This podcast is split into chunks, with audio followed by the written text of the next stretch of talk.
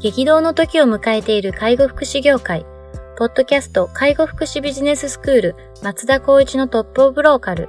大手外資系アパレル会社のトップセールスマンから介護福祉事業経営者に転身した松田光一がこれからの介護福祉経営に求められるものについてお伝えしていきます。既存事業がうまくいかなくなってきた。今後の事業展開が不安。などのお悩みを抱えている経営者の方。異業種から介護福祉業界への参入を考えている経営者の方。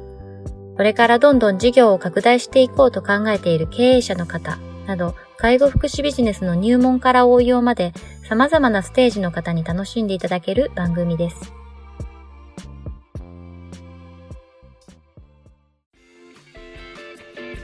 こんにちは、ナビゲーターの松本慎二です。ポッドキャスト介護福祉ビジネススクール、松田光一のトップオブローカル。トップオブローカルとは、介護福祉事業において地域に密着し、地域に愛されることで地域のナンバーワンになることです。松田さん、本日よろしくお願いします。よろしくお願いします。えー、今日もですね、お便りいただいておりますので、早速いきたいと思います。えっ、ー、と、訪問看護ステーションの経営者の方からいただいております。はい、はい看護師の採用に苦戦しています。なんとか採用力を高めるために、保育園をやったらどうかと考えています。持田さんも保育園を経営されておりますが、採用へのインパクトを教えてくださいというようなご質問です。訪問看護ステーション、要するに看護師さんを採用するためのっていう部分での考え方になりますよね。そうですね。はい。それ、まあ結構看護師さんを採用するのって、どのジャンルでも難しいとは思うんですけど。いや本当大変ですよね。はい、松本さんとかも多分いろいろとやってらっしゃると思うんですけど。そうですね。はい。あの、採用のインパクトっていう部分でのご質問に対しての答えとすれば、はい、うんと、うちの会社で考えればインパクトはありました。あっていうのも、えっ、ー、と、企業所型保育っていうのを選択して運営をしていますけども、はい、これが運営立ち上げたのは多分2年前ぐらいになるんですけども、うんと、企業所型が、えっ、ー、と、立ち上がったのは多分2017年ぐらい。ああ、なるほど。もしくは16年かな。もうちょっと、まあ、うちが立ち上げたのも少し前だったんですけども、はい、まだまだそんなにこう、是正されず、やっぱり足りないから、もう内閣府直結で、どんどん保育園を展開していきなさいっていうところでの国の制度だったんですけども、その当時はやはりそういったあの持ち出し、はい、企業が持ち出しして保育園をやる、要するに託児所みたいなものですよね。うん、なので収益性がなく、ただ福利厚生のためにやっていて、なかなかうまく運営できなかった。うん、そこをまあ、あの、踏まえての企業所型保育っていうのが立ち上がった経緯があったと思うんですけど、それを踏まえて、うちは企業所型保育やれるかなと思って立ち上げてみたら一応運営ができた、うん、解消ができるという形になりました。で、その保育園をツールに、じゃあ採用の部分をちょっとあの告知してみようかなという形で、割と半信半疑な、どうだろうなっていう感じで出したところ、予想以上。あ、そうですか。数字で言ったら3倍ぐらい。3倍はすごいですね。採用の部分でいくと、まあ、ただ、その、えっ、ー、と、常勤非常勤っていう形で考えると、非常勤帯の方が多いです。ああ、なるほどですね。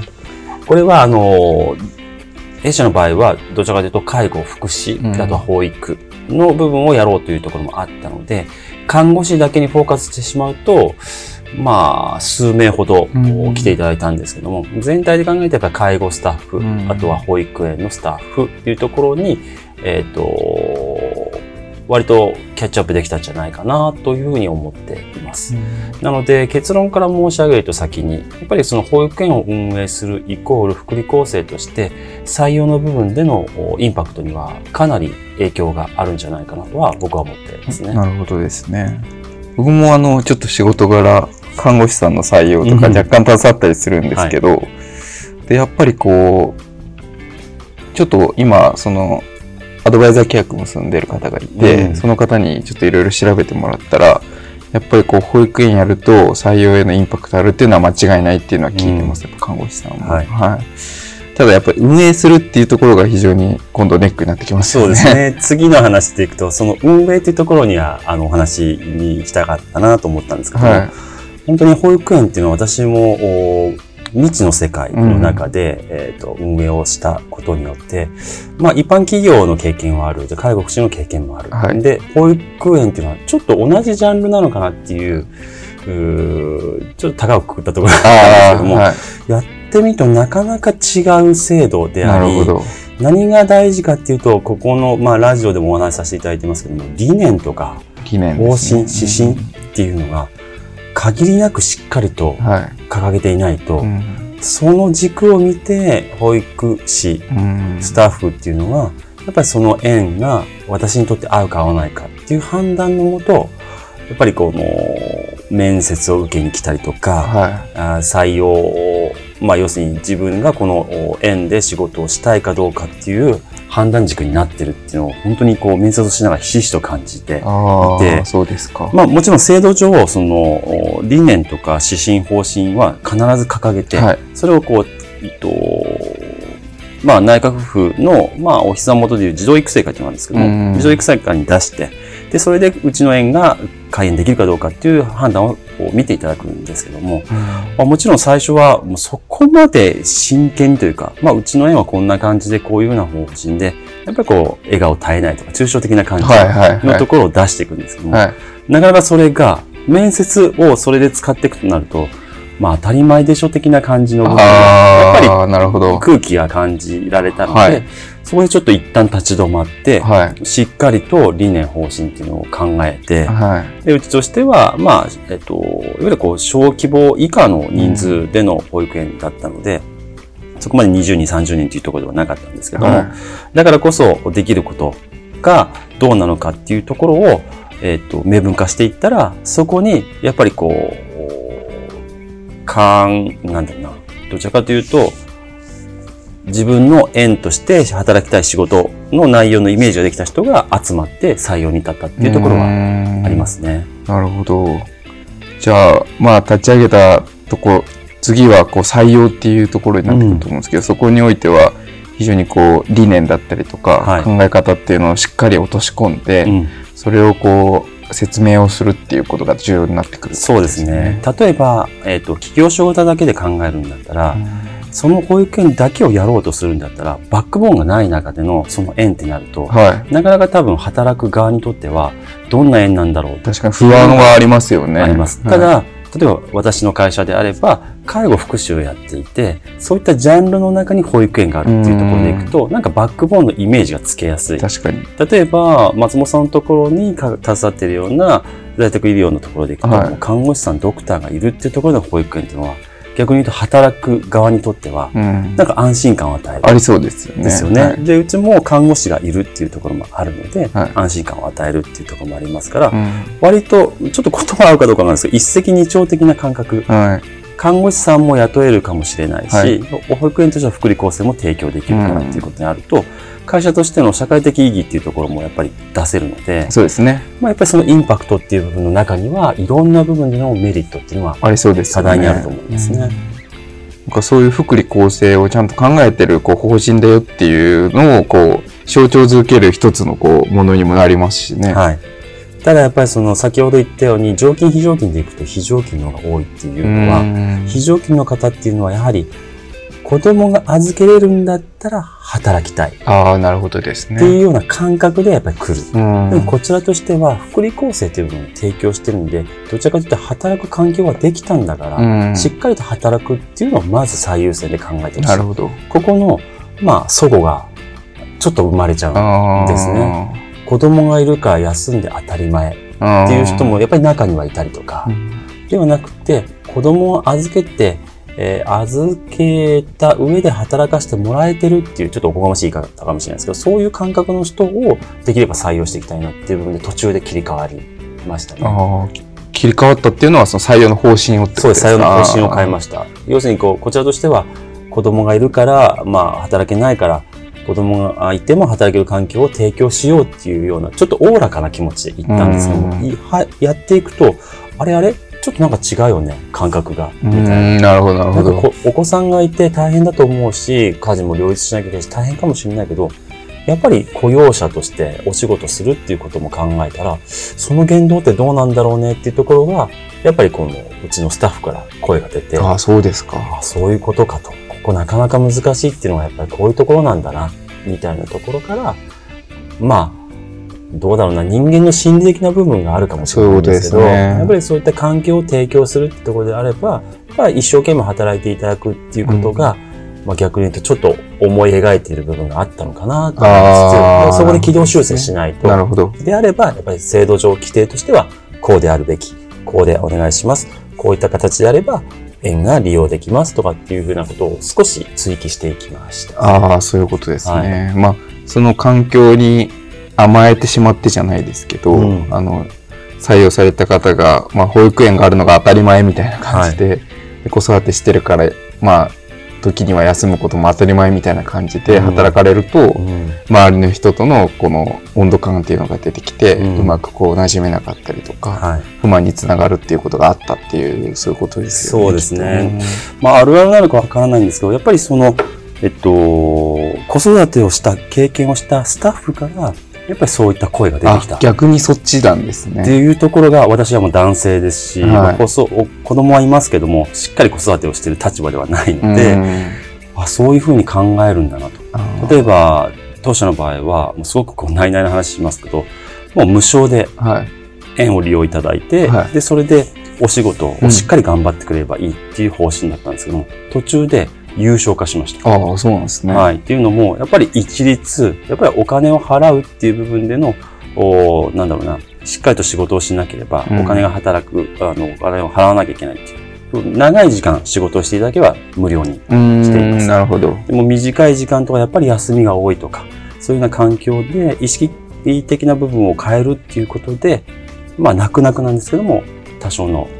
あの自己負担っていうのをもらうようにして、あ制度上は、ね、年齢に応じていくらっていうのは決まってるんですけども、はいそれもだいぶ安いですけあ、ど、ああ、なるほど。で、非課税の関、うんと、非課税の対象になるんですけども、その部分もやっぱりうまく理解できなくうて、ーん。なんか、無償が優勝になって、なんか、みたいな話にも、やっぱり一旦、一時なったんですけど、はいそこもしっかり説明をして。これは実際の部分では無償化だし、あと非課税だし、はいあなたにとってはメリットなんだよってことも数字で見せてはい。説明をしたっていう経緯がありました。ああ、そうなんですね。その、自分が子育てや、をこう経験した従業員の方から不満出たっていうのは結構大きい。そうですね。ですよねまあ時代背景もあるかもしれないです。あー例えばそういったことを言ってるのは40代後半とか50代の女性の方な々るほど。かもしれないんですけど、うんで、まあそう、今その部分でちょっとまあ教えてもらってないとか感覚が違うのかもしれないんですけど、やっぱりこう20代、30代の方が、やっぱそういった、まあ思ってはないかもしれないけども、言動に出ちゃってるっていうところが。やっぱりこう是正しなきゃいけないんじゃないかっていう声が出て、まあ最終的には私があ判断をしましたけど、まあそういったことも大事なのかなっていうところで、運営の部分では難しいところは結構ありましたそういうことですねはい。まあ採用インパクトはあるっていうところ前提ですけど、はい。実際に運営しだすとまた違った今度はなんか問題とか課題が出てきて、そうですね。それにこう対応していくっていうことが必要になってくるってことですね。うん、あのー在宅医療を携わってるのはお分かりだと思いますけど、やっぱり子供って病気をすることは仕事じゃないですか。あーまあそうですねなので、やっぱりこう、風邪をひくとかう、ん休まなきゃいけない。イコール、お母さんも休まなきゃいけない。そうですね。ってなると、やっぱシフト上穴が開いちゃう。うん。ここもやっぱりすごく問題。点というか、課題点ではあるので、うんそこをどうリカバリーしていくかっていう体制を作っていかないと、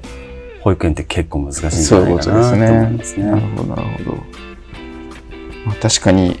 急にこう、風邪をひくって子供は、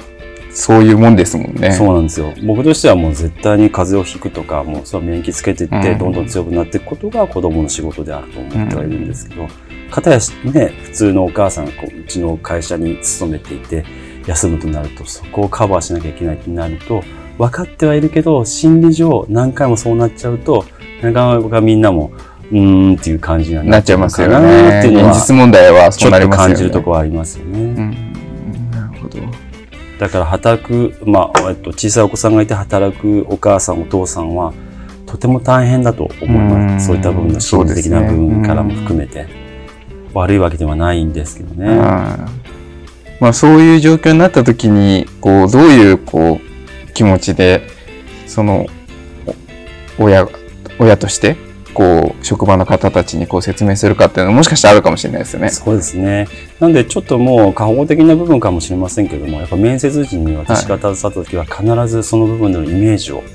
お話しします。ああ、なるほど。もし風邪をひいて休まなきゃいけない。それの休む頻度が多くなった場合に、結構働く時に、皆さんにも悪いなって気持ちの中で働かなきゃいけない。はい。まずは、今、お子さんを預けてまで仕事をしなきゃいけないかどうかっていうのはどうですか？なるほどですね。あとはご主人、もしくは奥様がそういった部分では理解を求めて、ちゃんと理解いただいてますかってことは必ず聞いています。ううで、ね、また次責任者の部分に行っても、やっぱり今までこういったケースがあったんだけど、その部分どうですかと。それでもやっぱり仕事をさせてくださいっていう気持ちの方を採用できるような形で、やっぱりしていかないと、まあ、ギブアンドテイクにはつながらないのかなっていうのは、今の段階では思ってます、ね、なるほどですね。まあ、そういうお話聞くと、こう、保育園を作るっていう、まず作るところでも大変だし、うん、作った後に、じゃあ実際に人が来ても、その働く中で、こう、うまくこう、馴染んでいくといいますか、うん、あの、子育てしながらも働くっていうことに対して、ご本人の理解もそうだし、周りのご理解も得られるかっていうのが次のこう課題になってくるそうですね。そんな感じですよね。運営だけで考えるんでしたら、例えば自社のスタッフのための保育園であれば、まあ採用を入れていけば園としては成り立つかもしれないですけども、園を運営していくとなると、やはり利用児童数が一定数いないと、園は賄えないわけで、なるほど。ですから、自分たちのスタッフのお子さんだけではなくて、地域枠だったりとか、はい、企業間枠っていうのがあって、そっちもアプローチしていかないと、園自体がまあ赤字経営になっちゃうっていう可能性もあるので、そうですね。多角的に考えていかないと、経営者としての、まあ、その、見る点は、やっぱりしっかりと見定めないといけないかなと思います、ね、なるほどですね。わかりました。じゃあちょっと今回お話聞いていただいて、もし実際に立ち上げたいということになれば、ぜひまたご相談いただければ。はい。と思いますので、はい、はい。じゃあ本日は以上とさせていただきます。ありがとうございました。ありがとうございました。ポッドキャスト介護福祉ビジネススクール松田光一のトップオブローカル。番組では介護福祉サービスに関するご質問を当番組の専用ウェブサイトより募集しております。番組 URL よりサイトへアクセスし、質問のバナーから所定のフォームへ入力の上送信をお願いします。URL は http コロンスラッシュスラッシュ tol.sense カッコセンスハイフン world カッコワールド .com カッココムになります。皆様のご質問をお待ちしております。